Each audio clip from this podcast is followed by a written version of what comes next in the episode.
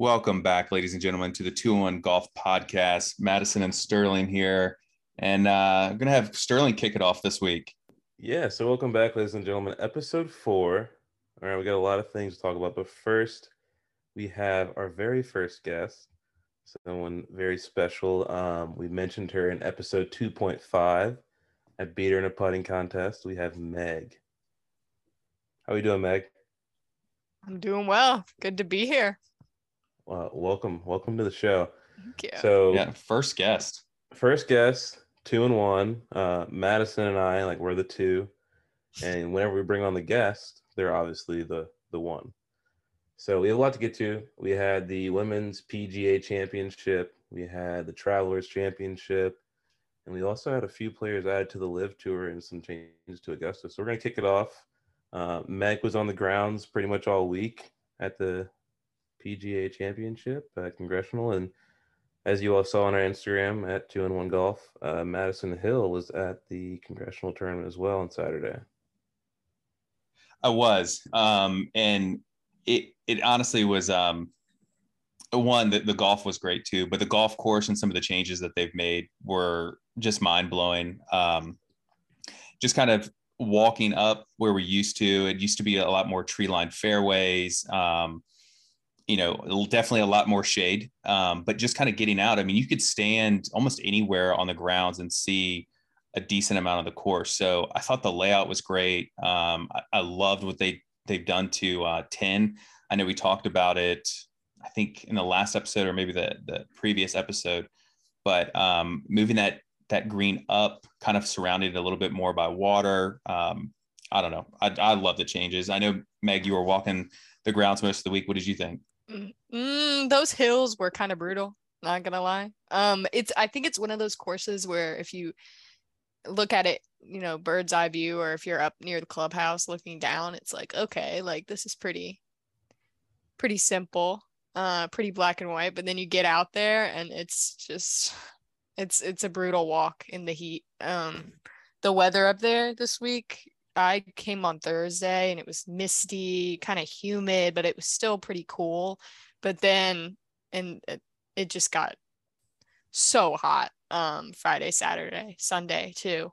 Um but yeah, the course was in great shape, I think. Uh I had never seen it before all of the I guess changes were made. Uh mm-hmm. little to no shade at all. No. Which was none. so so difficult. Um, I mean, there were people hiding under the shadow of the camera tents. People were just trying to find shade anywhere they could, but um, didn't seem to phase the players.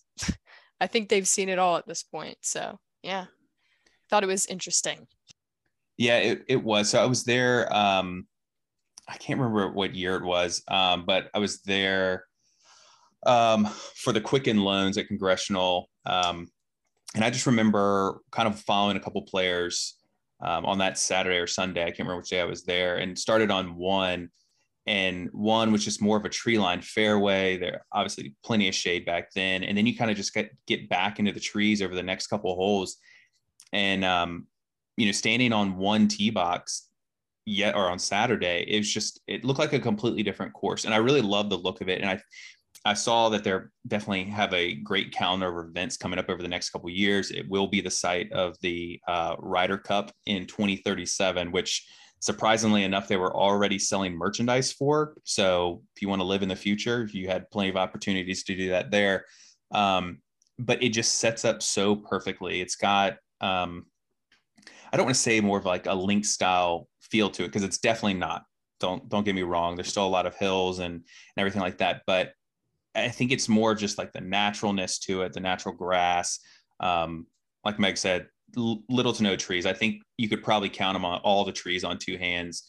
Um, but I just think it looked so much better than the last time I saw it because it's completely different.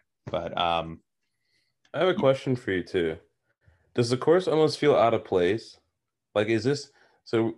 Madison just said it's kind of linksy, but not like Potomac Virginia, like the DC kind of area. Is that correct? Where is congressional exactly? It's Bethesda. So it's in Maryland. Bethesda, Maryland. Right. Yeah. So my question is like, does the it doesn't I feel like it doesn't fit the area. You know what I'm saying? It's almost like they picked up a course from almost like a Whistling Straits or um like a Shinnecock or something, and then they dropped it in Maryland. Does that make sense? Yeah, I mean, I, I definitely get that, and it does, but it, it almost in like a good way. You know what I mean? Mhm. It's it's kind of one of those things where when you look at golf in in the kind of the metro DC area, everything looks the same. You know, you can Mhm. play that you can go to every course and all of them have the same look and feel. But then having congressional there is just something completely different. Um, so it does seem out of place, but in a good way. It's almost like um, Streamsong, right? Yeah, Most of your yeah. courses in Florida, you know, they're the kind of the Parkland style. It's you know lush fairways, plenty of trees, everything like that. And then you go to Streamsong, and it's got that more of a natural look and feel to it. So I, I think it in a good way, in my opinion. Mhm. Yeah, that makes sense. It- Um, it's just what struck me the most about it was just how wide open it was. Like walking the back nine, you could see like every single hole on the back Yeah. nine or Mhm. on the front nine. Like, I mean, I I do in a way feel like maybe what stands out the most about it is just that it's so spread out. Like everything in that area is very condensed and everything's very tight. That's true for most courses in a lot of like cities. But yeah, it did kind of feel like its own, like it wasn't, I didn't feel like I was in Maryland when I was at Congressional. Like Right. Right. I didn't feel like I was 30 minutes outside of DC or even less. Like it was it was definitely I did feel a little bit out of place. But Mhm. it was it was it was really pretty though. Like it was it made sense. Yeah, I was telling Madison at the beginning of the week, like these photos, like obviously I wasn't there, but like these photos are amazing. Like I was I was telling him like just from the photos I've seen, like this looks like the most beautiful course I've ever seen in my life. Yeah, I mean it's and I, I will hold on. Let's it could be one of the most beautiful. It's definitely on the list now, right? And I think that's what needed to happen with congressional because I'm not really sure but the last tournament that was played at congressional was was it 2018 2019 it doesn't seem like they'd had any major tournaments since then I think So it I- might have been 2016 because I believe Justin Rose was the last champion there. Okay. So kind of to my point, right? Um, it had been a, a tour stop kind of on the regular. And then I just almost felt like maybe it looked too much like everything else. So, you know, people want to see something different. Right. And I think what everyone saw this week was a completely different course. And I think, you know, because you had people, not not just the the LPGA players that were playing the course, but you had people from, you know, the PGA tour talking about it, a lot of other golf commentators and you know journalists they were just talking about how great the course looked. And you don't really hear about that that much right? It's more about the golf. It's more about it being a major but so many people were talking about congressional as a course i just think you'll see a lot more tournaments show up there Yeah, which is great for us because I mean we're in the area, and I feel like you know they took away the DC tournament. I think two years ago, maybe last year. Like they went to Detroit last year, Mhm. um, so we really have nothing in the area. I think maybe what the Wyndham Championship is the closest to us for the PGA Tour. We used to have Kingsmill with the LPGA Tour. That's now gone. Um, so yeah, the more tournaments we can get in the area is great for us. Yeah and i mean kingsmill kind of losing the the lpga was was tough because that was so close to us but Mhm. Um, I, I would I would much rather see them play at congressional. Um, you know, even if they made that a regular stop, I would love to see them play at congressional instead of Kingsmill every year. no but- disrespect to Kingsmill. No, none at all. Kingsmill wants to have us out. We yeah. None at all. we, None at all. we accept. Um, now, Meg, you played a very special role uh, this week. Would you like to talk about that? Yeah, so uh, a lot of the LPGA tournaments, I'm not sure if they do this on the PGA too, um, but basically they encourage junior golfers or just kids interested in golf to come out and volunteer in one way or another. And a lot of the times they give us the opportunity to be standard bearers. So basically, what that means is the standard is the sign with the last names and then the red and black numbers uh, to symbolize the score. And basically, we just carry the sign and we're assigned to a group and we stick with them for their full round. Um, I did it on Thursday and Saturday this week, and it is not an easy job. Um, I think that's why they encourage juniors to do it because it is a lot of walking. But uh, it was a great time nonetheless. Got to see some really good golf and meet some idols, I guess you would say. Um, I did it twice this week. Could have done it three times, but decided to prioritize my health. Um, so yeah, it was a great experience. I've done it a few years back when we had Kingsmill. Um, it was it was way harder than I remember it being, but that might be because it was at congressional with no shade and the sun beaming down. But um, yeah, it was great. So you said you, you got to meet some idols of yours. Who who who'd you meet this week? So my group on Thursday was I had two uh, groups of three. So on Thursday, I had Pernilla Lindberg, Sung Hyun Park, and Mirim Lee. Um, so Pernilla Lindberg is she's really sweet, really good golfer. She missed the cut this week, but um, overall, she's just great and she's very personable and shook my hand after and took a picture with me. So she was great. Uh, Sung Hyun Park is very, I don't know you guys familiar with her? She dominated back in like 2019, 2018. Um, she is so solid. Um, but she's very quiet. She definitely keeps to herself. She's all business on the course, but she was nice when uh, we did shake hands twice. So that was that was um, nice. Did she uh, make the cut? She did actually. She uh she was two over on the day on Thursday, and then on Friday she went out and shot four under. Hmm, So maybe I was her bad luck charm, but I was gonna say oh, no. that. we don't have say, to get into that. Your first player missed the cut. I was gonna say I was like, just imagine all okay, three okay. of the players just all missed the nope, cut. Nope, nope. Mirim Lee made the cut on the number. Um, nice. she's she's very sweet. Her parents were out there the whole time, which I thought was really cool. And then on Friday, me and my dad just spectated. It was so hot and so humid and so gross. Um, but yeah, we got out of there in like two hours, probably max. And then Saturday, I did standard for Angel Yin, Yuka Saso, and Pornanong Phatlum. Um, and that was great. Very enthusiastic group, I guess you would say. Angel Yin is very um, outspoken, and I think it's kind of refreshing to see that in the women's game. Um, she bombs it with her drives, um, and she is very expressive. She's super funny. Um, she was great.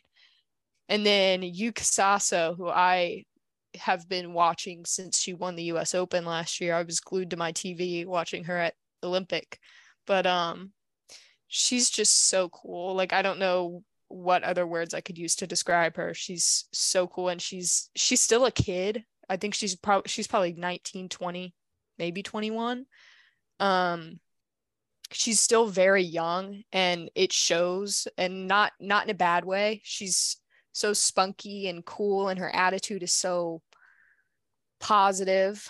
Um she takes aggressive lines and she's she's just I I was in awe of how powerful she is. And she takes a lot of inspiration from Rory. Um she's talked about that in interviews before and I really did see the resemblance in her swing. Um so she was really cool. And then Pornong Phatlum, she's so positive. Uh, she went into Saturday three under. Her round on Saturday was six over on the day. So she had a rough round, but after she was so positive, shaking hands, smiling, signing autographs, and she was just really sweet. So, yeah, all of my experiences were super positive. Um, and I was really glad to meet everyone. So, yeah. Awesome. Now, I want to get to the golf today. Um, I'm sure you all had a chance to watch, correct? Yeah.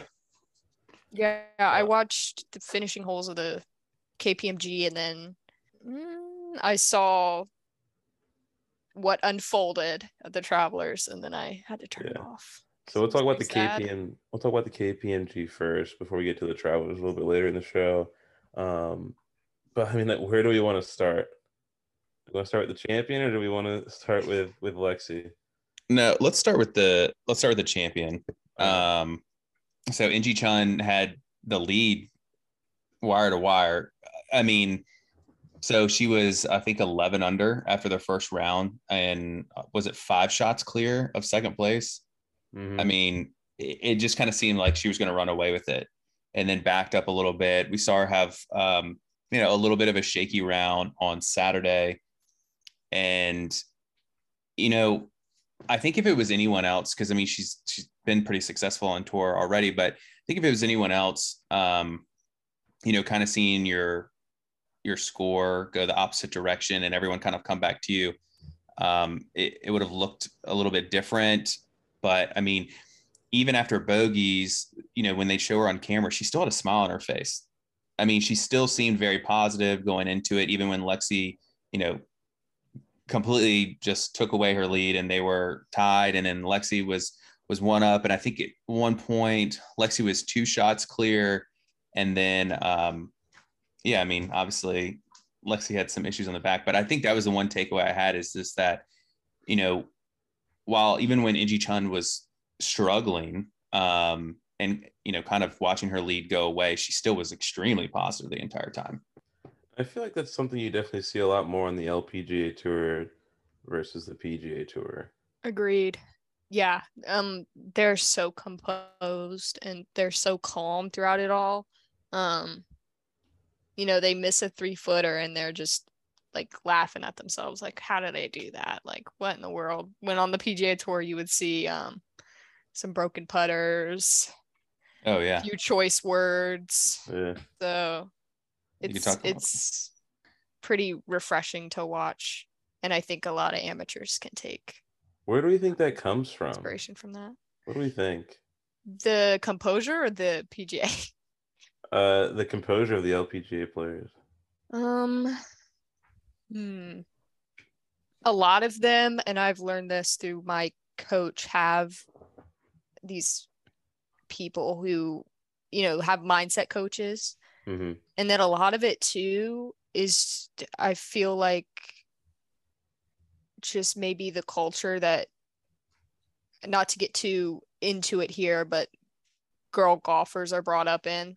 It's very like, you need to keep your cool. You can't be hot headed. Like, that's a no go. Um, hmm when I feel like if the guys are a little bit more expressive, they're passionate and they care so much and they want to win so bad. But um, I think obviously full credit to the women because I can't, I, I know for sure I can't stay that composed if I blow a lead or something like that. But um, yeah, it's just, it's just different. They're so solid and so well composed. Hmm Yeah, I think I feel like I can only think of a couple guys. Well, I say a couple guys. The the ones you see the most on tour that you know can be completely composed. Um, you know, even in adversity, and uh, they just it just kind of seems like a lot of things don't don't bother them. But definitely on the LPGA, from what I saw this week, because you know saw some really loose shots, some shots that I thought were really good, but just got penalized because they landed in the wrong spot. I think um, what was it? 16 was one of those. I mean if you hit the ball you know too far you got um, you landed on the on the downslope just a little too much it could actually run through the fairway um, into a little bit of the longer stuff. But i mean it's it's a drive right down the middle. So you know where i think a lot of a lot of people would have um, you know been a little bit more expressive a lot of the um, the lpga golfers we saw just kind of you know they got there they got down to business and they just rolled with it. Um, so, I, and I guess I was going to ask, like, like, do you think it's more, like, I guess in some ways, maybe the the LPGA is a little more close knit. Maybe the players are a little bit. I know on the PGA Tour, there's like little pods of guys um, that that all hang out. I mean, you've seen, I don't know, probably 60,000 photos of uh, Justin Thomas and Jordan Spieth as kids um, and their their little group. But um, it just seems like all the players there, after one of them wins, there's always, you know, 10, you know, 10 other players waiting on the green to congratulate them. And you just don't see that on the PJ tour. Yeah, I think um, part of it is, I guess, dare I say it's a lack of ego? Like, Oh. they i mean is that controversial to say um I mean, And I don't think so. No. on top of that i think you know being a woman who plays golf you're already kind of isolated from the other women who don't play golf or from the men who play golf so i feel like there's that i guess community that they all feel like okay we're in this together like Yeah. we have a mission to prove that we can do this and we can play at the highest level and execute when we need to. So I think it's kind of a they're a community versus the PGA Tour where it's just these individual groups of guys who maybe don't get along or are always neck and neck or there's just so much camaraderie and so much respect between the LPGA women um, that I'm sure a lot of the guys on the PGA Tour have with each other, but it just shines differently through the women's game. And I think a big part of that is the idea that there aren't a lot of women who play golf professionally. So that's kind of the bonding agent of it all. Yeah, and I think too, you know, one of the things I noticed this week is um, the amount of of young kids that were out there. Um, I mean, I know you see a, a decent amount at some of the PJ Tour events as well, but there's also just a lot of, you know, grown adults that are out there having a good time. But it, for the events I've been to on the LPGA at Kingsmill and of course at Congressional as well, seems like the the um, there's so many more young kids out there and the players make sure that they almost interact with every single one of them. I, I was standing on 18 i think um, lauren coughlin and georgia hall were coming through and uh, i think it was robin ree who horrible 18 hole for 18th hole for her but still even after all of that made time to come up and talk to you know all all the kids that were waiting for them at 18 and i know um, other tours you could probably you could probably guess that most of those people are just going to get breezed on by as they're going to the scoring tent. They really made sure that they stopped and spoke to everyone. Um, I heard overheard Georgia Hall talking to a girl, um, I don't know, for a couple minutes just about golf and, and some other things. So I think that was really kind of refreshing and, and good to see. It didn't really matter what their score was or how their round went. They just really wanted to interact. And I think that's that's how you get youth into golf um, is by allowing them to uh, to kind of meet their idols and and you know I don't know get Yeah, pushed on to do it. Yeah, just like we talk about all the time with, with my job, is like creating those relationships, right? Like Yeah. those little kids are gonna remember it forever. Like Mega, what was your first uh PGA Tour, LPGA Tour event you've ever gone to? I went to the Kingsmill. Well, I was probably like 11 years old. And I Mhm. remember going, my dad got us, me and my friend behind the ropes passes, and we got to walk with uh, Jessica Korda for one of her practice rounds. And that was, I thought it was the coolest thing ever. And I thought she was so cool, and she is. But um, yeah, I have like all of the flags from the times I went to Kingsmill and got so many autographs and they're just so interactive and so fun. And I think the they just make it look so fun. And I feel like a lot of the time you don't see that on the PGA tour because they're all business and that's that that's something to appreciate too. But also you know if you're trying to grow the game keep it fun you know? Mhm. and I yeah, I remember all of those experiences. I have tons of signed golf balls and yeah, those are just like core memories I feel like um for me with golf. So yeah. Yeah. Let's get into something maybe uh not so fun, and that's poor Yeah. putting. Yeah, And get a little I- adversity. Yeah, I have I experienced, you know, a lot of bad putting in my in my golf game. Uh But Lexi Thompson today, I mean, on full display, I believe on 14, she had a, a two footer, two and a half footer for par, didn't touch the hole. Mm-mm. Right, you're coming down the stretch on 18 with a birdie putt. You leave it low side and you leave it short. I mean, I just, as a professional golfer, I know we talked about Will Zalatoris last week, but I just don't understand as a professional golfer how, like, I don't want to call her putting bad, but it just was not good.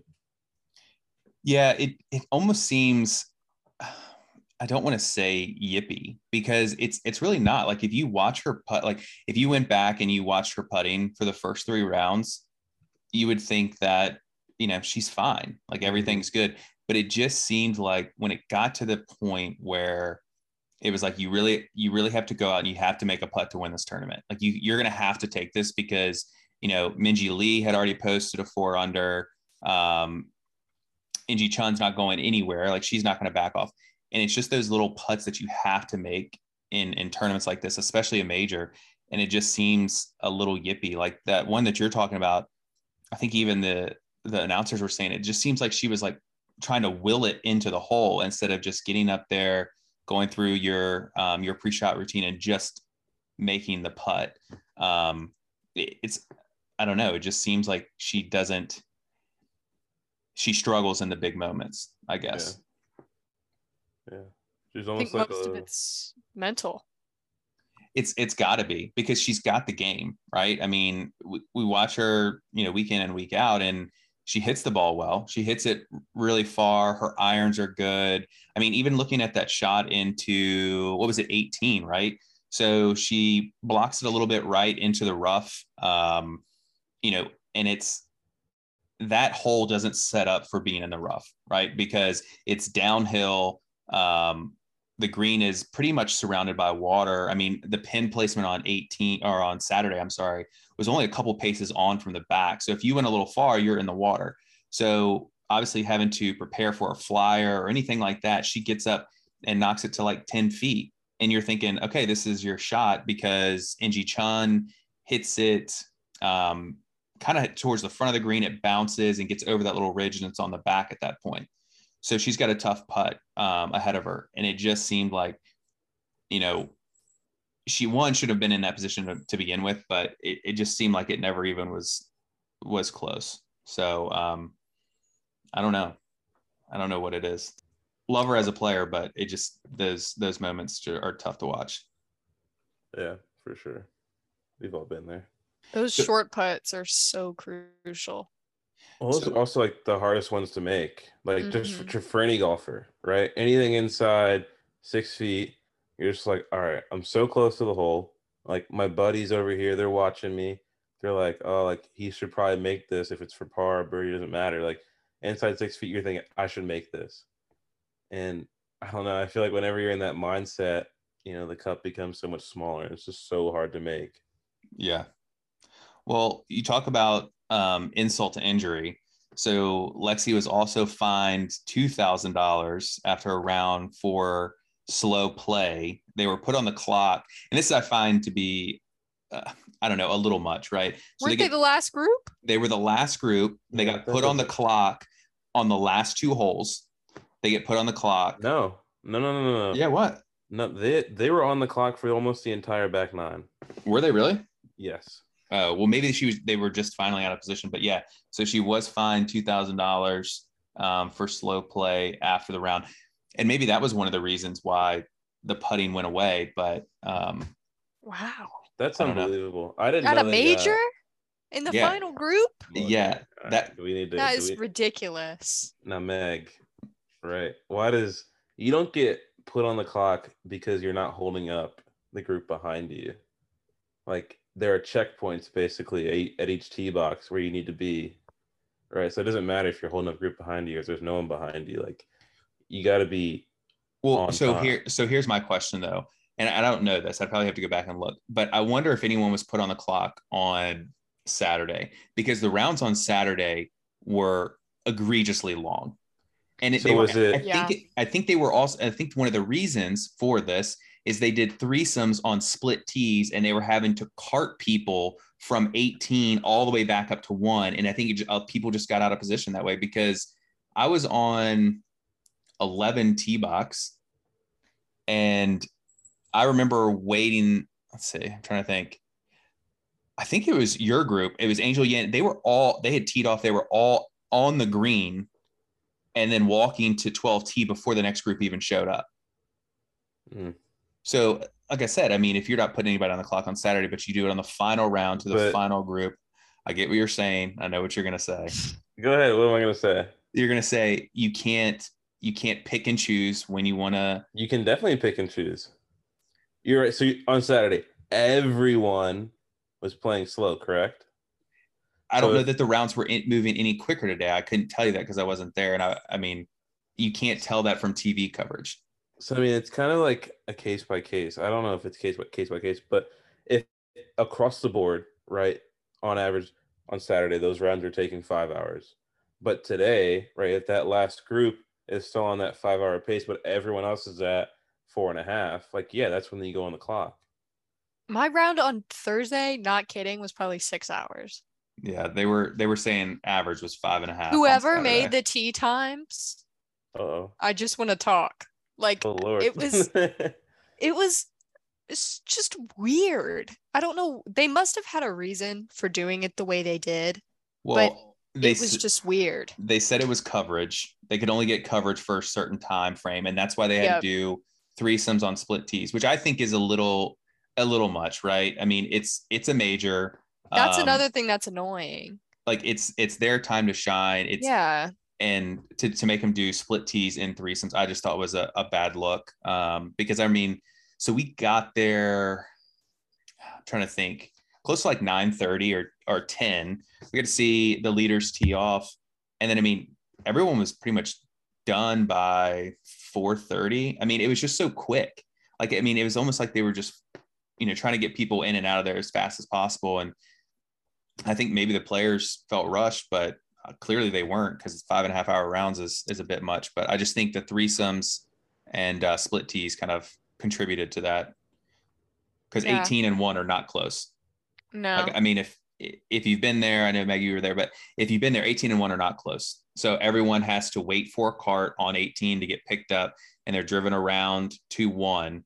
Um, and that's you know saying that people don't have to stop you know, go to the bathroom, get water, anything like that on the way there. So um, I don't know. And I don't know if this is normal, but on Saturday they did groups off 10 and groups off one. They put the bottom half the leaderboard off of 10 and the top half off of one. And like I don't think it is not for a major. Yeah, I mean I, I know on PGA, a Saturday. I know PGA they wouldn't do that. They've um, done it um, before. I think they did it in the Masters one year when they expected rain in the afternoon. Yeah, and but that that is understandable, have, right? Yeah, but there was well, the same thing. You got to weather listen. Concern. You got to make sure your champion is tapping in before four o'clock, right? Because their broadcast time was from on NBC Golf. It was one to four right? So you got to right. make sure your champion's tapping in by four o'clock. So I don't know if you got to look at it like what time do we have to be done by? Obviously, you can only start, but so early, right? So if we have to be done by four, then you just got to do what you got to do. That's another thing. Can you imagine if Golf Channel decided, okay, it's Sunday at the men's PGA Championship, we're gonna give them a one to four slot and then play the Meijer LPGA Classic for from four to eight. Can you imagine if they did that? Unfortunately, that would never happen. But um, be on CBS, not like. Can you yeah. imagine on Thursday? Uh, they they stopped putting it on Golf Channel at three o'clock. Yeah. Like that's yeah. just bizarre to me. And then they're scheduling tea times around when they're going to be on TV. Like, yeah. hey, give them the give them the time yeah, and I mean, or, I think you could. I think you can still. Eh, I think you could have still achieved and hit your your coverage gap just depending on when you set people off. I mean, okay, so here was the thing, right? So Saturday was, I guess, summer solstice, longest day of the year, or something like that. Plenty of daylight out there, right? You could have sent them off early, early, and you know your your people who are not really in contention, send them off really early, off one. I mean, you could have gotten everybody off one tee and done it that way because it's just so tough when you're one when you're following them on the ground, right? Because you're like, well, who who do I want to Yeah, see? And then you're either confusing. you're like on the back of the course for a while, then you're on the front, then you're on the back again. It's it- so one, that's really tough. And then two, when you're watching it on TV and you see, okay, let's say Jessica Korda, you're like, oh, she's already on 17. Well, she started on 10. Now she's on 17. I, I don't know. I just think a major split tees, uh, maybe on Saturday, or I'm sorry, on Thursday, Friday, but Friday, Saturday, everyone should be playing the holes in order. I mean, I'm sorry, Agreed, Saturday, agreed. Saturday, Sunday, everyone should be playing the holes in order. Yeah, Yeah. I disagree. I, I know you would, but that's of why of course that's, you do. that's what- the that's why it works. What you That's gotta why it think about the viewer. You I- have to I think do. about the viewer. You cannot put whoever is in like T sixty five right the last place, but they also made the cut. Like if Lexi and them were teeing off at eleven o'clock today, do you know what time they would have to go off? They would have to go off at like six a.m. Who? Well, why don't they send the leaders? Do they not send the leaders off at like 12 or 1 because of TV time? So they sent them off at eleven because of TV time. right because they have to they have to hit a certain and here so here's my thing right? So what was it? Uh us open right? So it was golf channel nbc peacock and something else. Why couldn't they just start the coverage? If i was them i'd maybe negotiate. Start the coverage on peacock. Who cares who's in last place and watch them tee off? And then move your coverage gap back because so the men's tournament ended at what do you remember what time sterling Like six thirty five p.m. seven o'clock. Okay. Yeah, I mean, you still could have fit both of them in there. One finishing on Golf Channel, one finishing on NBC or Mhm. CBS. Well, I mean, you can't pick and choose between CBS and NBC. It's either one or the other. Well, I don't know. Who's, everyone gets certain contracts. They get a certain portion of the year. So I don't know who had it this week. Well, yeah, CBS has like the more high profile Okay. tournaments. And I don't think the LPGA has anything on CBS. I think they're strictly NBC Golf Channel. Yeah. Channel. Yeah, that's probably right. So I mean, and it's it's it's unfortunate because it shouldn't you shouldn't be able to compare the the, the women's PGA to the travelers, right? Mhm, Like the women's PGA should take precedent. Did I say that right? mhm. You know, it's a big word for me. Uh, they should take precedent over the Travelers Championship because one's just more important than the other. Right. Yeah. Um, I mean, in a in a perfect world, it would have been roles would have been reversed, right? Travelers would have had the one to four. All right, that goes off. They can go on Peacock, whatever.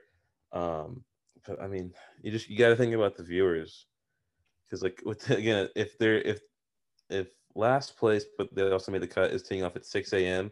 Like you got volunteers to worry about, people working the grounds. Like, how how are they gonna cut the grass? You know, No, at I- 4 a.m.? like so. Yeah.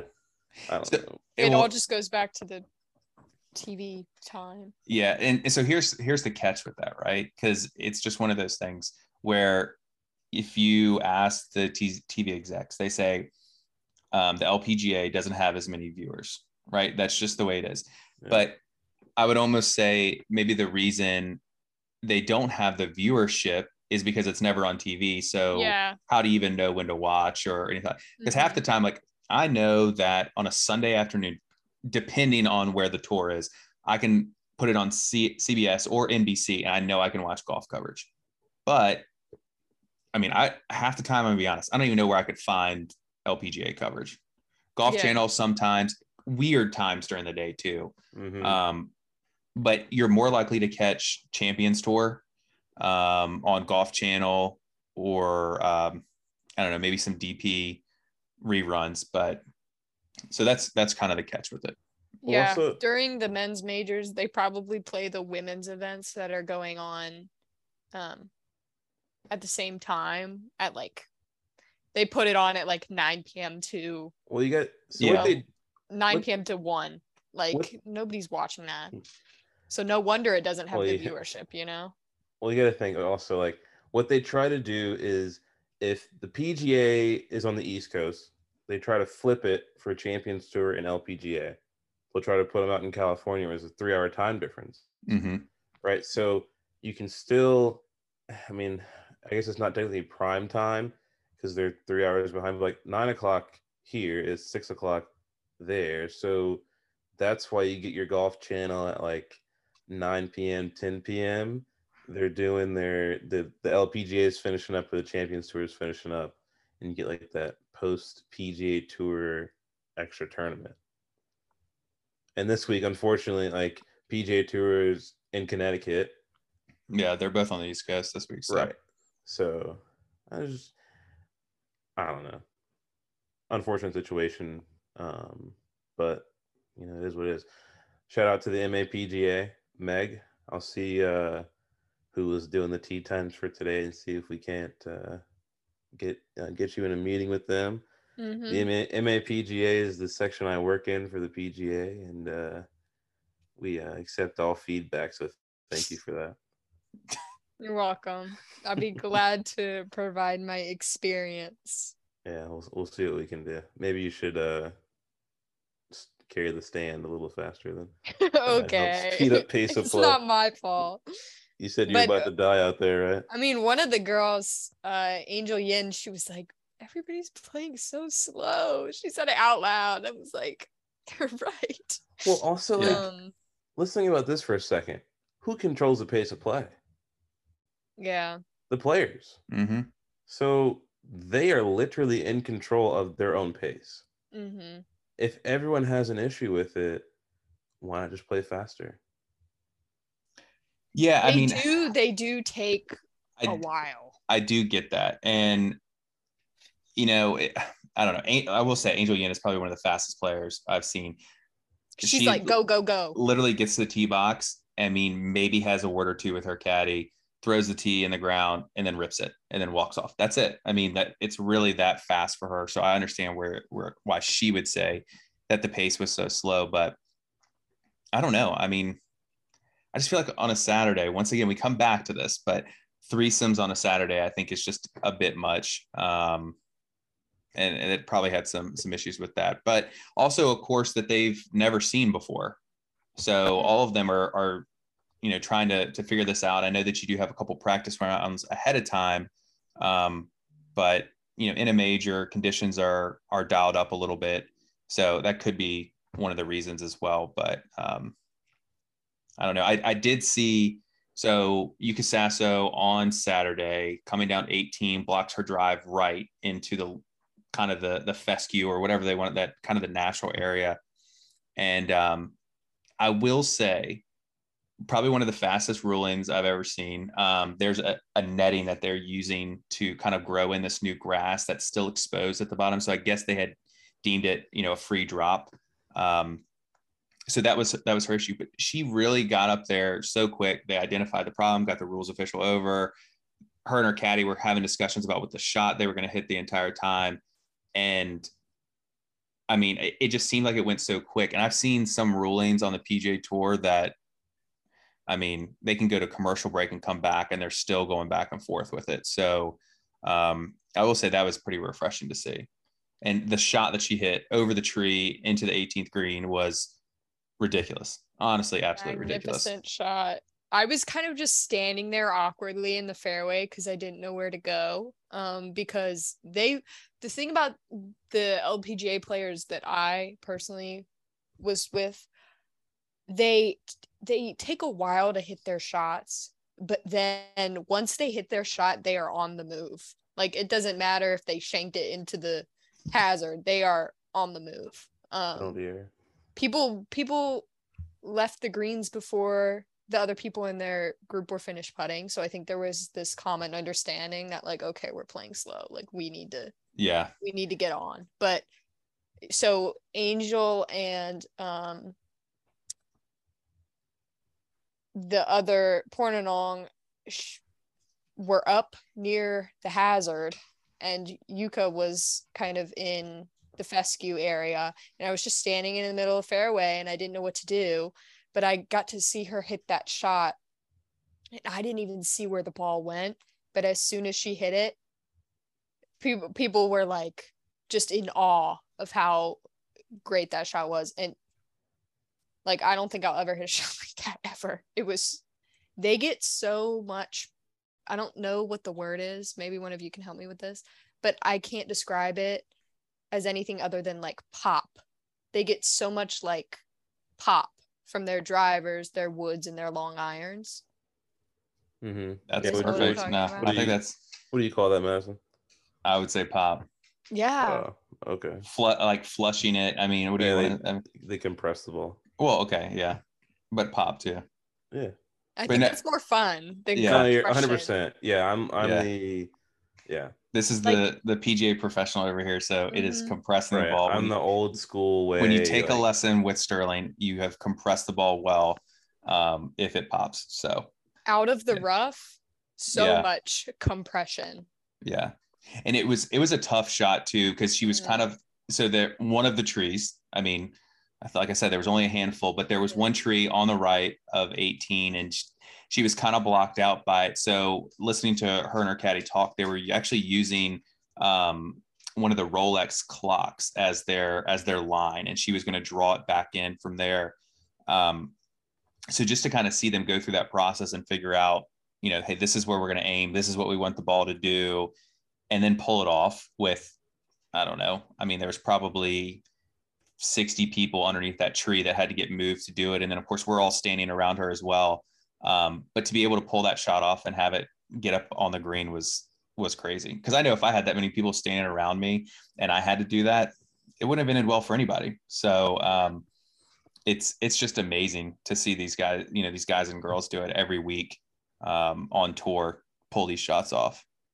Yeah, I think with the two groups I did standard bearer for, I probably saw one shot that was not good. Like the swing was not good. I saw one shot. Now I'm no I'm no expert, but um I saw one bad shot. Would you uh, care to explain what happened? Um Pornanong was on one of the long par fives on the back. Um I can never remember golf holes. That's fine. Um, but she was in the rough and she was taking a fairway wood, and sh I think she kind of just gave up on it. I guess, which is something I know amateurs use that phrase a lot because I do it a lot. But um, it just came off the face kind of strange, and then just Didn't have the pop, huh? nope, didn't have the pop. It it no pop. It went like Yeah, it's a podcast, so you waving your hand. yeah, I know. I'm trying to get one of you guys to recognize what I'm doing. Like, yeah, what it is just it this? sliced fade. like a like a block. She like sliced it, blocked it, sliced it, something, and it pro- and it rolled up in the fairway. Still, she was still in the in the. I think she was in the first. I guess she was just in the rough, but she Mhm. recovered fine. Um, made bogey, but um, that was the only shot I saw that was like a true mishit. And you would not believe the amount of times they hit their drives and they bring their hands up to their heads or they're shaking their head and they're like they can't even look at it and it's in the fairway. Hmm. yeah, It's it's just it's just probably 15 yards off of where they wanted it to be. Like they're just a few st- they're a few strides off the rough and they're just Yeah. like devastated but then they you know bring it back up and it's just like i i would love to be that disappointed in myself for hitting a shot like that I mean, that's Because- the difference, right? crazy Between amateur golf and LPGA, PGA Tour players. yeah. So I, Meg, I'll, I'll ask you this since you were there most of the weekend. You got to walk with some players and then, um, you know, just kind of observe it as well. What would you say one of your one of the best shots you saw um, over the weekend was? um on the hole with the church in the back i think it's 16. 16 15 fif- Yeah. 16 um on my first day on thursday Sung Hyun Park do you guys know who she is I, I Mhm. think I saw her a She's tall bit. yeah. short hair Yeah. korean she's she's very good she dominated like three or four years ago but um she duffed it out of the bunker. Um, was on like a very steep slope. Um, and she, I guess she had some type of wedge in her hand, and she made she sunk a probably thirty foot chip with a Mm. weird stance straight out of a bunker. Like she was on the lip basically, and she just sunk it, and she would just. They're so composed, and sometimes I just want them to like celebrate. Mhm. but Yeah. yeah, that was a great shot. And then obviously Yuka's on 18 was amazing. Um, Yeah, I'll, I'll say so. Yuka's probably the one of the most dramatic ones, but um, so towards the end end of my day there, I caught Brooke Henderson on. Let's see, she was on 17. Um, so just over the back, and not not like really in the rough, kind of just past the fringe though and um, just kind of interesting to see her process on that. So talking to her her caddy, um, you know, I thought maybe putter, uh, I, I thought maybe wedge as well. then they go to the bag and she pulls out a hybrid. And I was like, oh man, this is going to be really interesting to see. Obviously, she's trying to just get the ball on the ground and get it rolling quickly. So really, with no hesitation, her caddy goes up there and she shows her the line um, that they want to take, and um, just gets up this little just quick little backswing and it just rolls and it never left the hole.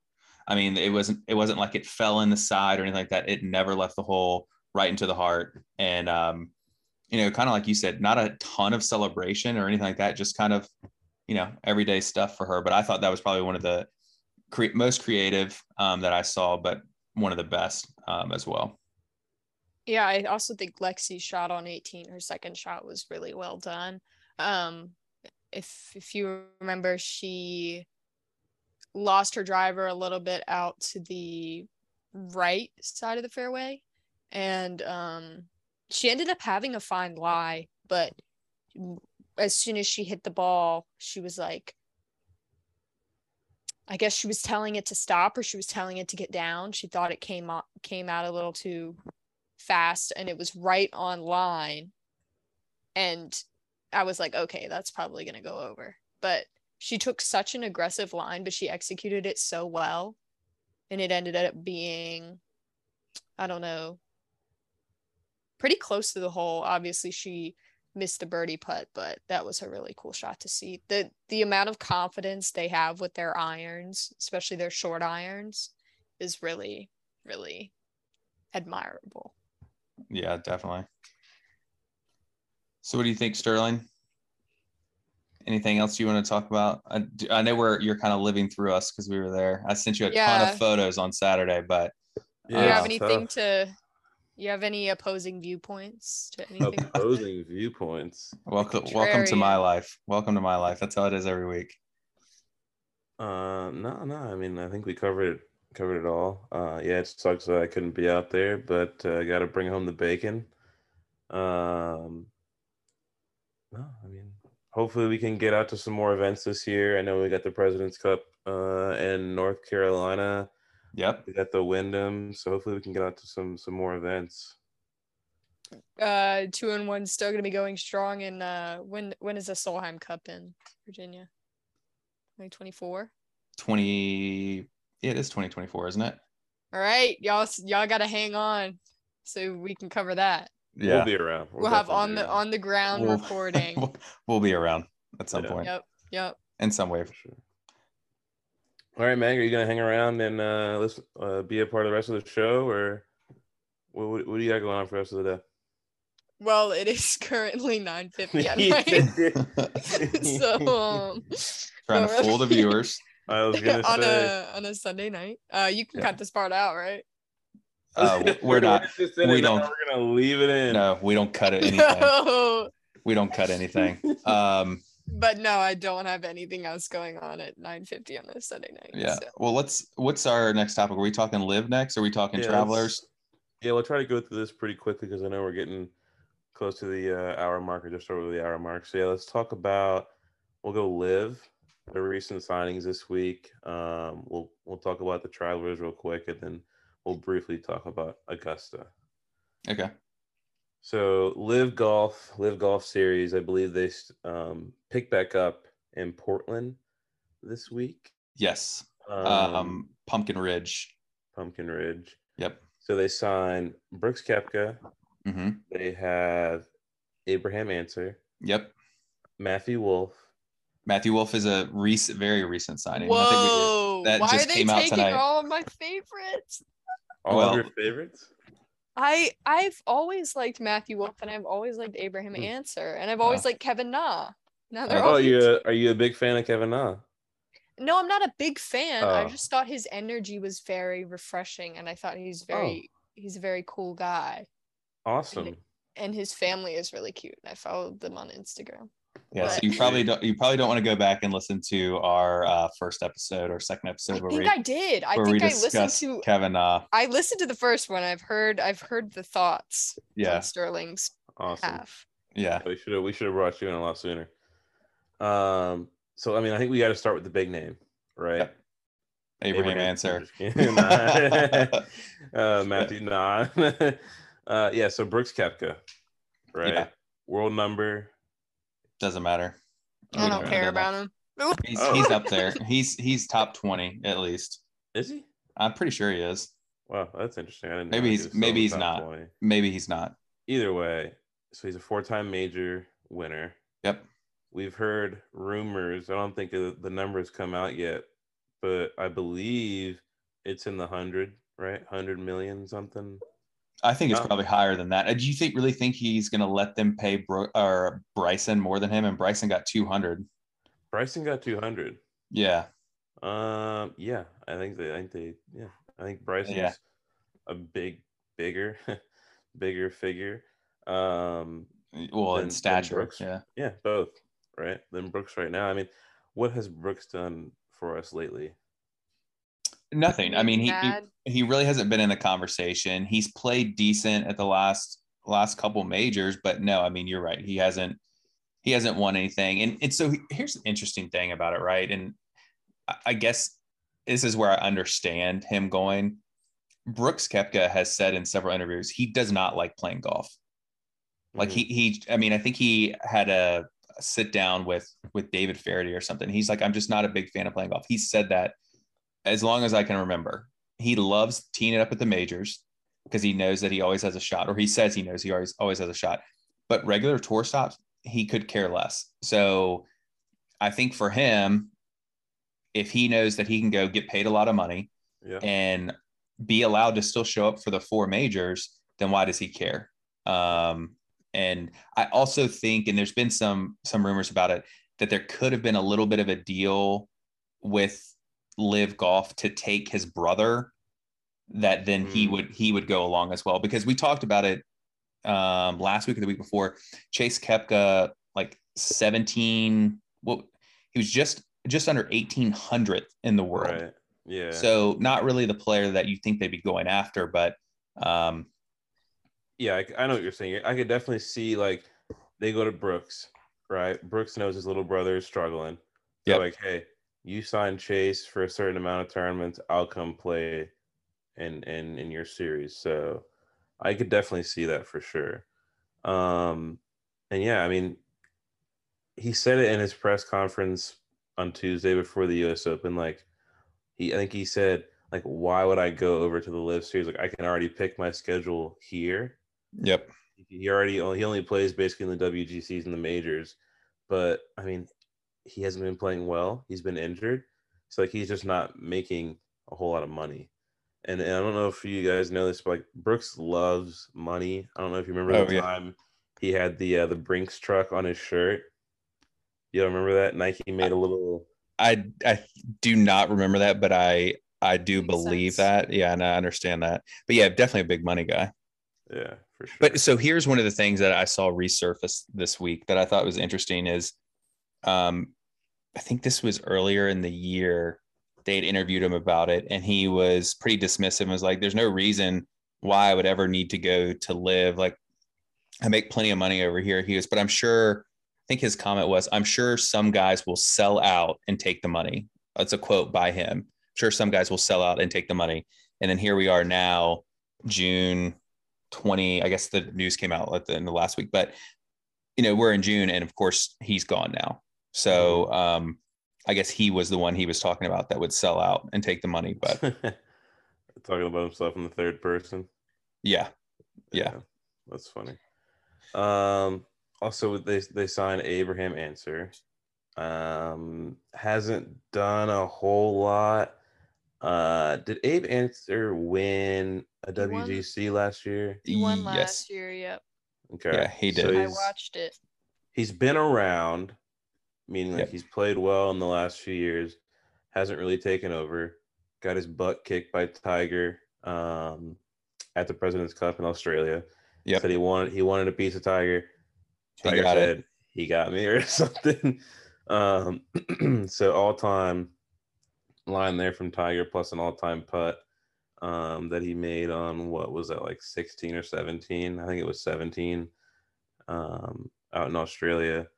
Uh, any thoughts on Abe Ancer going over to the LIV Series?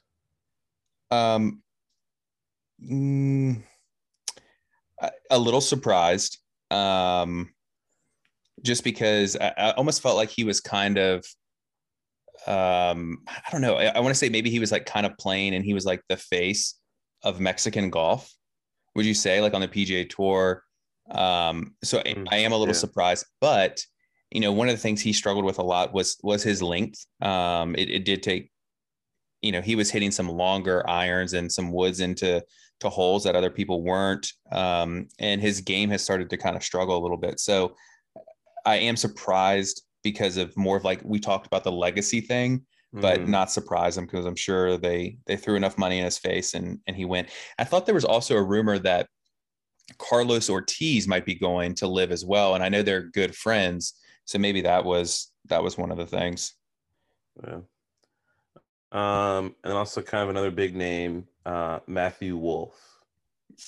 Meg, I see. Breaks you, my I see heart. You, I see you pouting over there. You want to talk about Um, Matthew Wolff and I really like Matthew Wolff. Um, I remember back a, a few years back. I don't know if it's still running. Um, Golf Channel did a show on college golf and the whole Oklahoma State versus Oklahoma thing. Um, and he was on it, and that was my first introduction to him, and I really, really liked him, and I still do. Um, but yeah, he's been he's been struggling this year on the Mm. tour, and he's capital been- s capital he s has been missing cut after cut after cut. Um, I hear you. Never really plays that well at majors. Mm. Um, really struggled this year at Augusta. He played all right last last year, year, or he played all right two years ago at the uh, U.S. Open. Didn't he get like top five? He was in the final pairing with Bryson. Not familiar with um the U.S. Open two years ago. Sorry. Oh, that's okay. Um, it was at uh, Winged Foot when Bryson won in 2020. Yeah, in the Um, final pairing.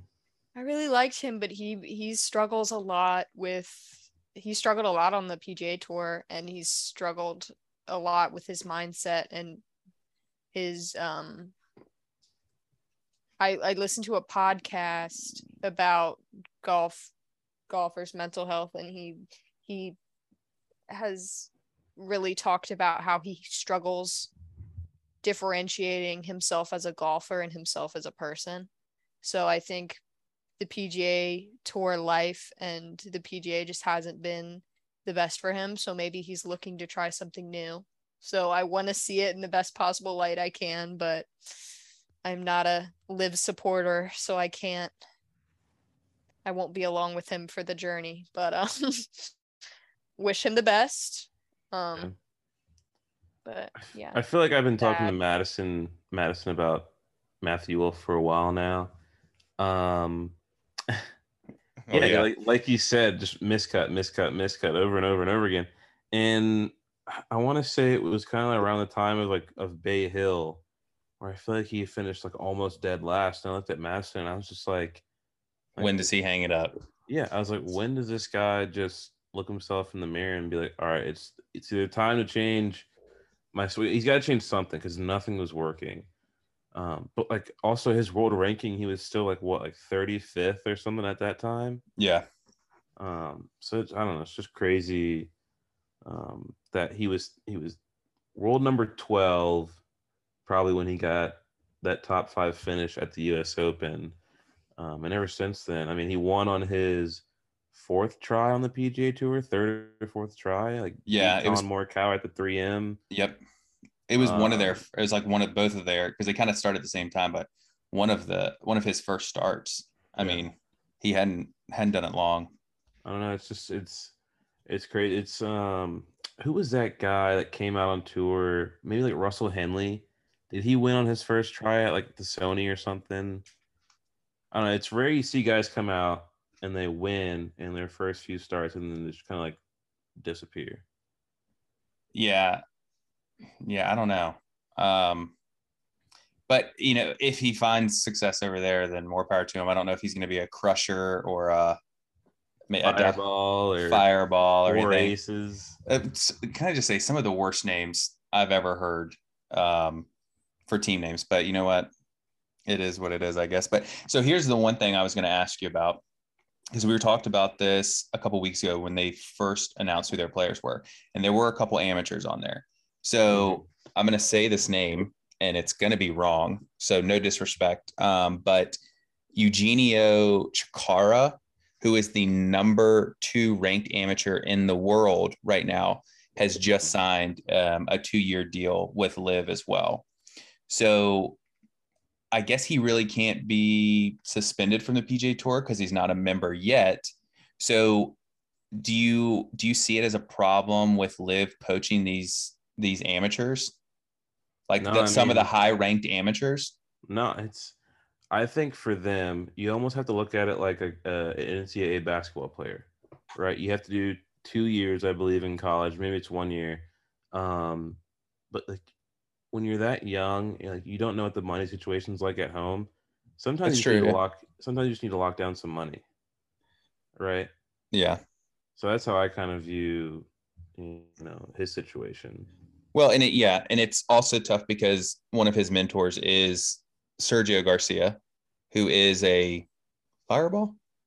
I think a fireball. I I think he I was the team captain, so probably some influence from there as well. But I just think you know as they continue to poach these amateurs, it doesn't necessarily look as good for the future of the game because you know I guess it used to be everyone kind of coming out was was more concerned with legacy, and now you know it's money is driving everything. And Mhm. and so here's something I'll, I'll tell you as well when we talk about these amateurs. So do you do you rem- remember us talking about this a couple weeks ago, or do you does the name sound familiar? Pierceson Coody. Yep. Okay, He's a twin, right? he is a twin. He has a twin brother. So um, just won the national championship for Texas. They were on the national championships team together. Um, he has come out and said that LIV also approached him and his family with a big multi-million dollar deal um, to go play LIV and um, supposedly turned it down with with no hesitation i know there's some history with his father um, you know being a, a player i think before or maybe a pga member i'm not 100% sure i'd have to double check that so but the interesting thing about that, right? So they turn the money down because he says, I really want a chance to, to play on the tour and prove myself. How about he goes out in his first ever Corn Ferry tournament and wins today? Yeah. 20 under for the tournament. Five, I think five shots clear, five shots clear of second place. So, I mean, I, I guess kind of thumbing your nose at LIV a little bit, but um, I thought that was just a really interesting story, just with the amount of money they offered him and him to turn it down with no guarantee of even having a true professional career because there's nothing guaranteed at that point. There's no money guaranteed. I don't think he has any endorsement deals or anything like that. But then to, I guess, turn around coming off a national championship and go out and win the corn, his first ever Corn Ferry event, I thought was really, really cool. Yeah. The the, um Cole Hammer out of Texas also turned him down. Um Oh, did he? Yep. I'm Cole from- Hammer's another one. Yep. It depends, right? So, so I don't know if you all know about the the top five. Like, if you're top five in the college rankings, you get an automatic Corn Ferry Corn You- Ferry status for the I- year. I don't know if it's if it's full status or if it's like a conditional status and you get a hand, like a certain amount of starts. Yeah, But I do know that you get something, and then after that, is it like um, six to ten or six to fifteen? They go and they get conditional status on the um, Latin America tour. Yeah, something like Okay. that. So that's what I was gonna say. It just kind of depends, um, again, on their situation. Yeah, So, I think it does. I definitely think it does. So, um, I think one of the storylines you'll hear this week more than anything else, though, from the event is it does sound like a lot of people in Portland are very upset about them coming, um, playing an event there. There were many, many members of Pumpkin Ridge who have um, resigned their membership, very similar to some of the players, but have resigned their membership there. Um, and I think it'll kind of be interesting to see how it's, you know, how it happens or how it goes off in the states. I know Centurion, you know, everything kind of looked over, you know, good there, but it does sound like there'll be some people protesting there. There were some. I'm trying to think the story, and I don't want to get it wrong, but the story, if I remember correctly, and reading some of the articles, there was a college student. Um, I believe she was um, killed in a hit and run by a um, I can't remember if it was like a some higher up in Saudi officials or something like that. And before he could stand trial for it, he just got whisked away and was never seen from again. Um, and is back in uh, Saudi Arabia now. So a lot of people are taking issue with that, and they have said that they're going to come out and protest the tournament. So I think it'll be a little bit interesting to see. But one of the um, I guess on the back of the ticket, somebody had posted that it does say that you're not allowed to wear any type of um, clothing that would protest. You're not allowed to have any signs. You're not allowed to have anything. And I'm sure it probably says something like that on PJ Tour tickets as well, but people are just talking about it with this one. So I think it'll be interesting to see how it goes off. yeah, we'll definitely tune in uh, this week. Um, I believe they're still starting on Thursday and ending on Saturday since only 54 holes. Um, new names added. We'll see what the teams are like. They have a draft party. Is it Tuesday or Wednesday night? They have the draft party. I'm not sure. Or is it actually going to be a draft this time? I guess is the real question. There's only like a half draft last last time, but We'll see. I'm sure they already have the teams figured out. So um, it'll I'm be sure. A, it'll be a rigged draft. Yeah. Um, but we'll definitely keep our eye on that. Um, so this week, PGA Tour in Connecticut for the Travelers. Xander Schauffele picks up his how many wins, Madison? I'm not sure. Unbelievable. Madison's our stat guy. He's got to get Seven. This, he's got to get this figured out. Is it seven? No, I, I, I don't think so. too high. I think he it's I think it's five. Five wins. I think so. Um, so I know he won in the Olympics. He won this year earlier with Patrick Cantlay on his team at the Zurich. Now Wait, I guess. Do we count that though? Yeah, it's a PGA Tour win. Okay, just making sure. Okay. Um, so picking up the second win, I believe he's our is he our fifth multiple winner from this year?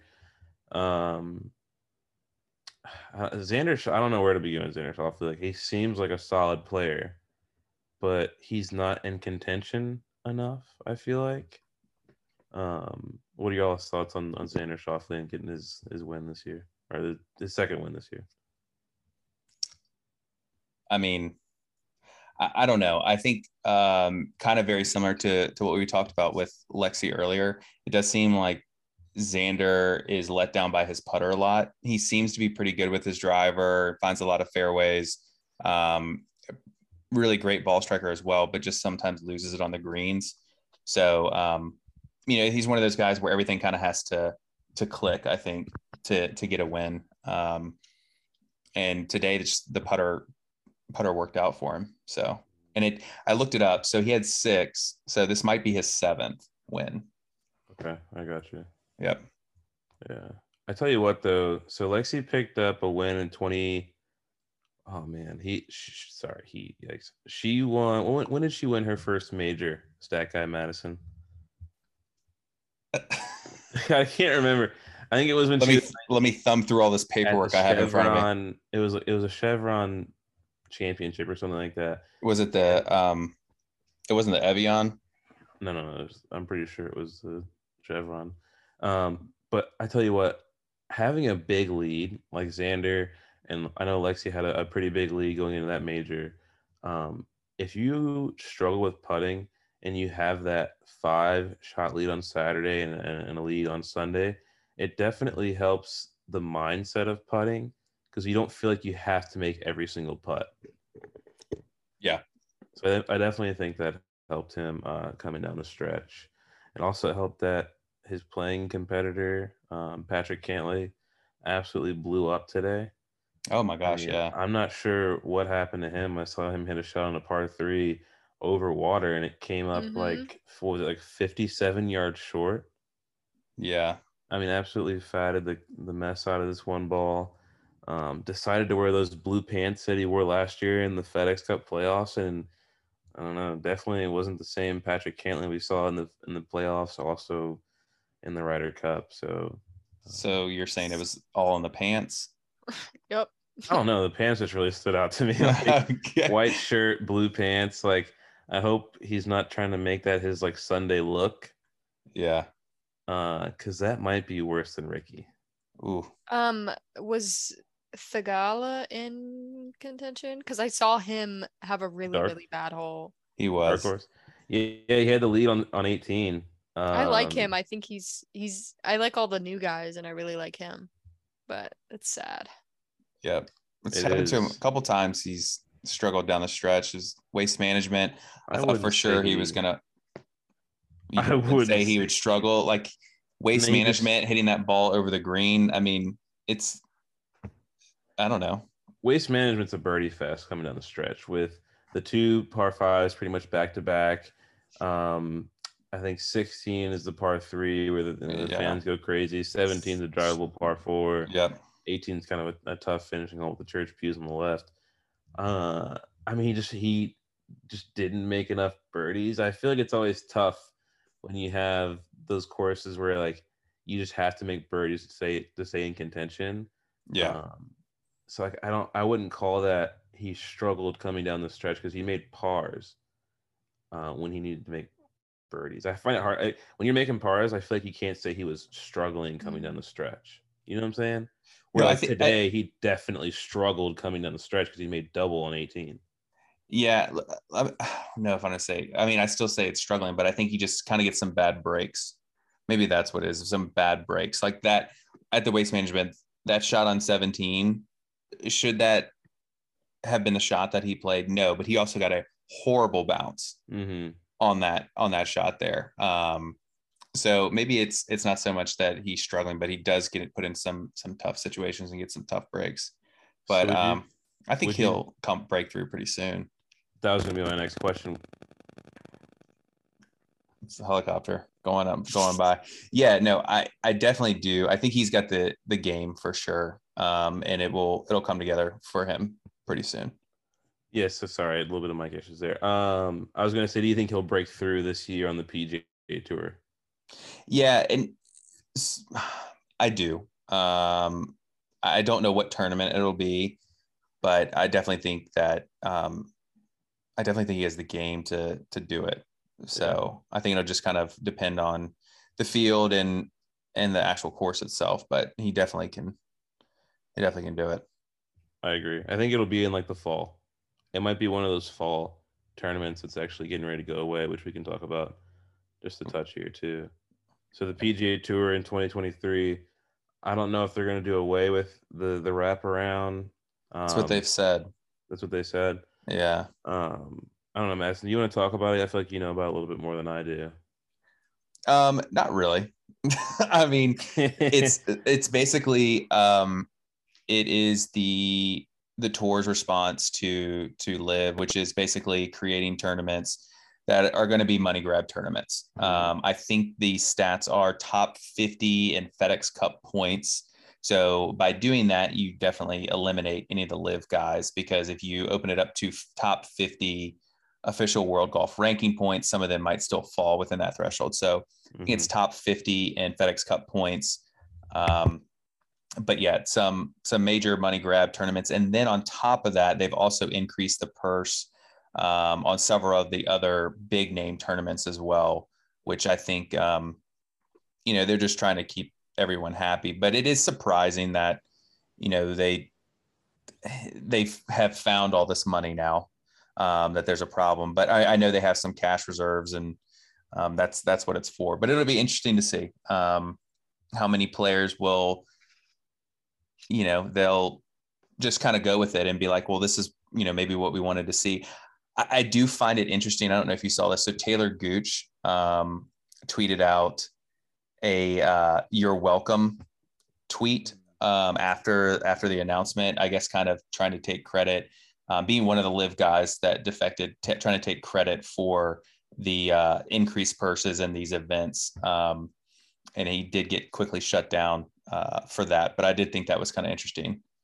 Yeah, I mean, yes, thank you to the guys who went over to LIV, but Talor, you're just not the guy.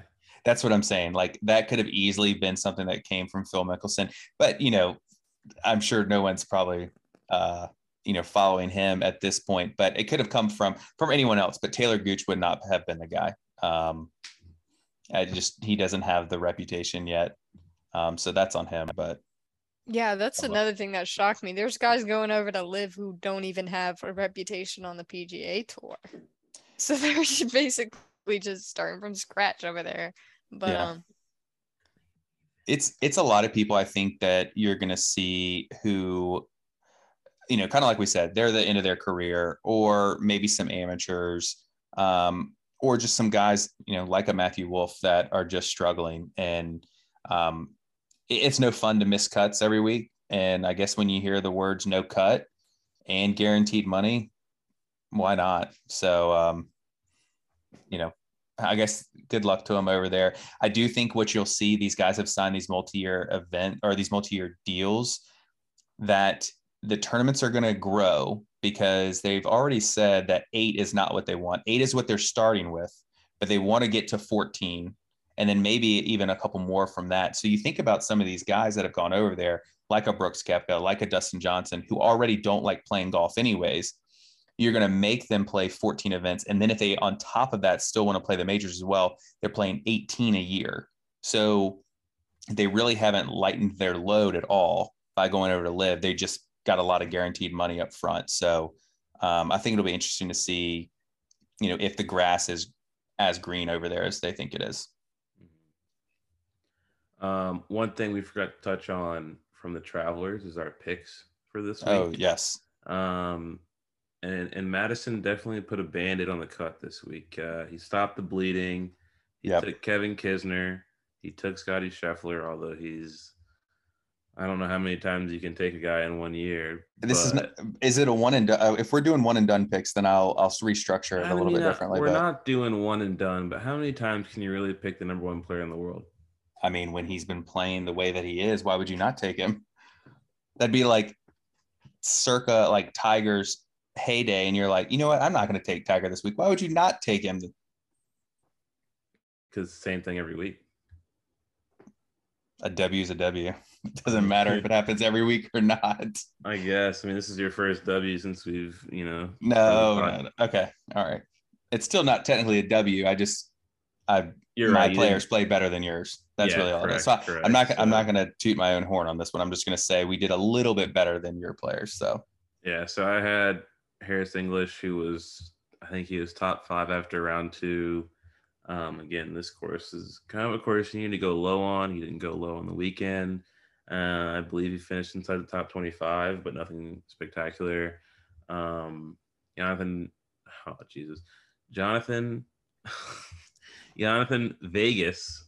Madison gave me um, a lot of lip last week for not getting the name right. Uh, he missed the cut. So my doppelganger not looking good for us. You really do.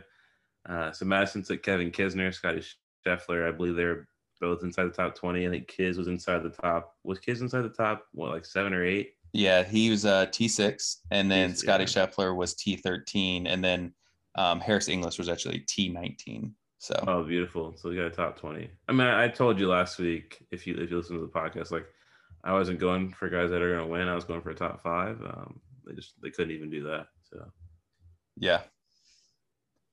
Yep. So that wraps it up for the travelers. Uh, where are they headed next week, Meg? Where are they going? Madison, where are they going next week? Uh, John Deere. Yikes. So Yeah. got the John Deere next week. Um, they moved it up a week this year, so hopefully the field's a little bit better. I haven't had a chance to look. I don't know that it's out yet, honestly. I'm Wow, looking at I'm trying to look at it right now and it doesn't seem like it's set. So probably a lot of moving parts still. So let's just pick some ghost picks, I guess, since the, the field's not set. Uh, um, I'm gonna take Brian Harman, the lefty. If he's in the field, he's gonna he's in- win. Okay. Not in the field. Uh, I don't even know where to start. So yeah, Brian Harman's my ghost pick for this week. Wow. Okay. Um, let me just see. Let's Just see. throw a actu- name out there. It's a ghost pick.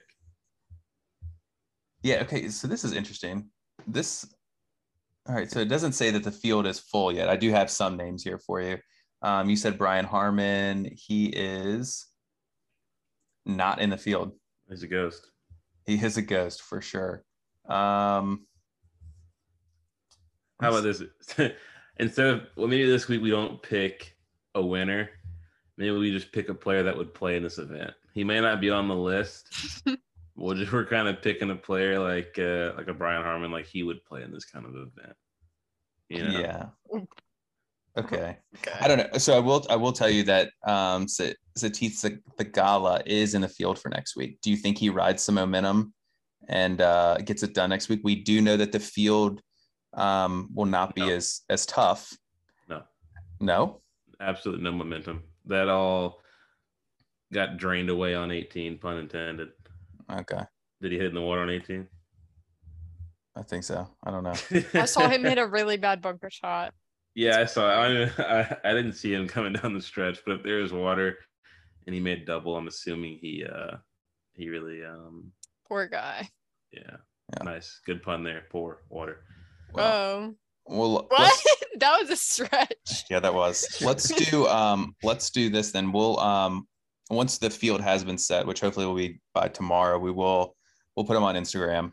Um Okay. and put some stuff out there as well. But um, yeah, it'd be interesting to see because it will. I, I, hopefully, they put the viewership out for the LIV Golf event. I'd love to kind of see how much, um, how many eyes are watching it this week on YouTube or Facebook.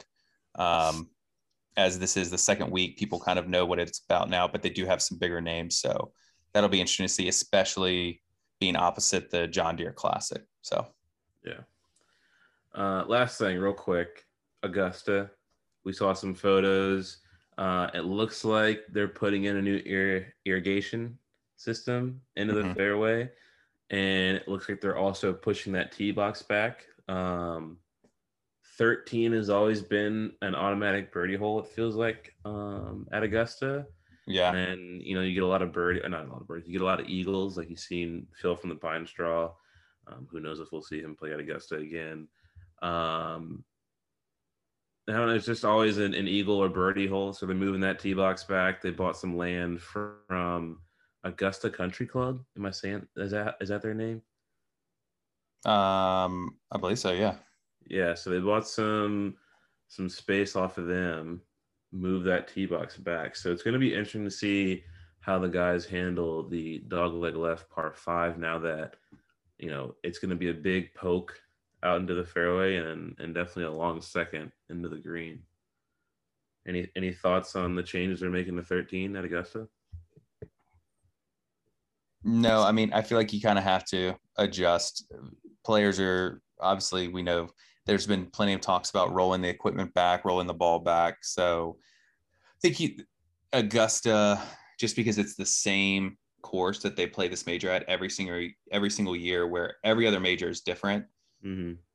I think people are starting to kind of figure out a little bit more. Um, so I think making some adjustments is just something they have to do, and and and pushing it back and maybe making it a little bit tougher is is probably a great idea. So I like to see how it plays and love to see how it it um it turns out. But but do you think like do people get bored? Right. I mean, yeah, it's the only place they go the same every year. I'm bored people- watching it every year. Oh my gosh. you Sorry. serious? That's a hot. I'm take. not a I'm not Hot a big take. masters person. Oh my Wait, gosh. hold on. How to- Is that the title this week? I'm not a big Masters person. Don't Is that- is Yeah. Do she this to me. That's the title. Yeah. Don't do that this might- to me, That might be it. Remember how I, I said prefer the opens. I prefer the British Open in particular. Wow. Remember Like- how I said we should have brought her on a lot earlier?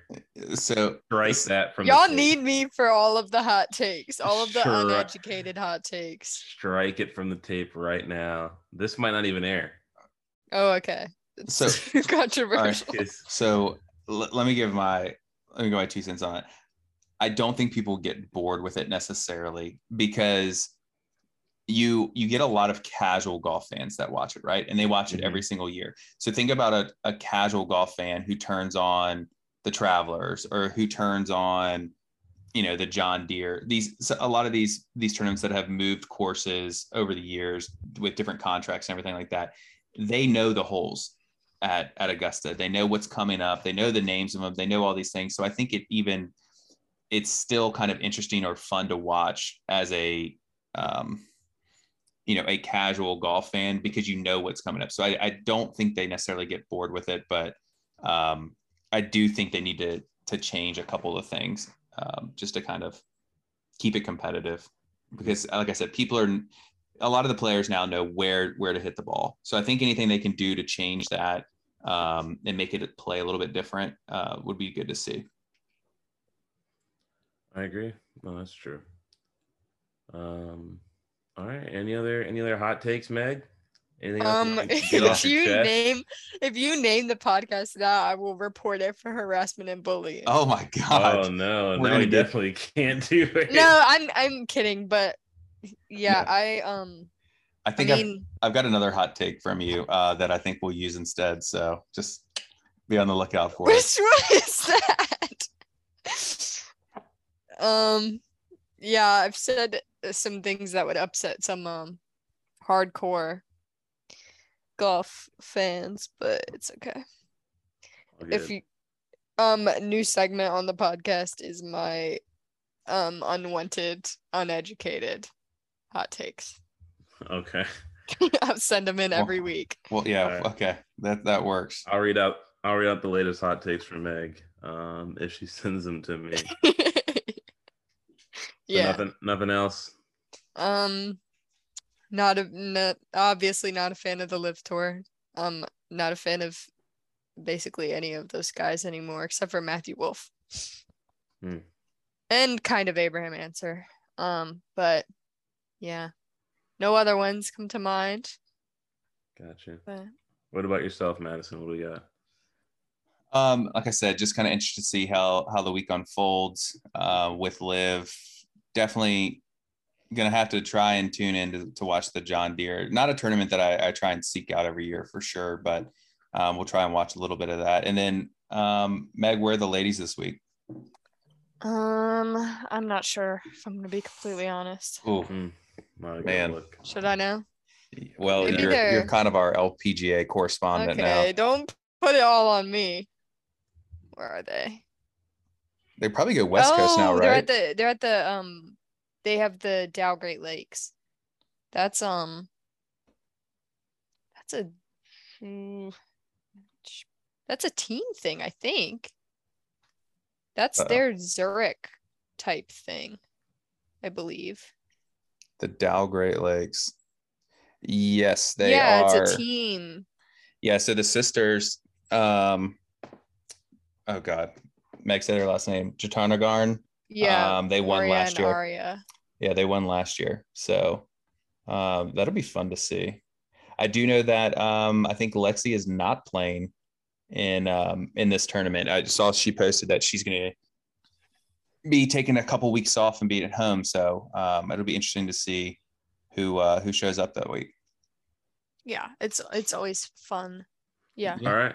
Well, again, if you're if you're listening now, it's it's 10:30 p.m. Uh, At 10:30 p.m. Sunday night. yeah. Uh, huge shout out to Meg for joining us and being the first guest. Um, Yep, Yeah. definitely. You will be hearing from me. Yes, we're, we're gonna get that's a guarantee. we're gonna get a lot more hot takes from Meg. Yep. Um, be sure to check us out on all the socials TikTok, Twitter, Instagram. Listen on Spotify, Apple Music, all at Two in One Golf or Two in One Golf Podcast. We thank you for taking the time, and we'll talk to you next week.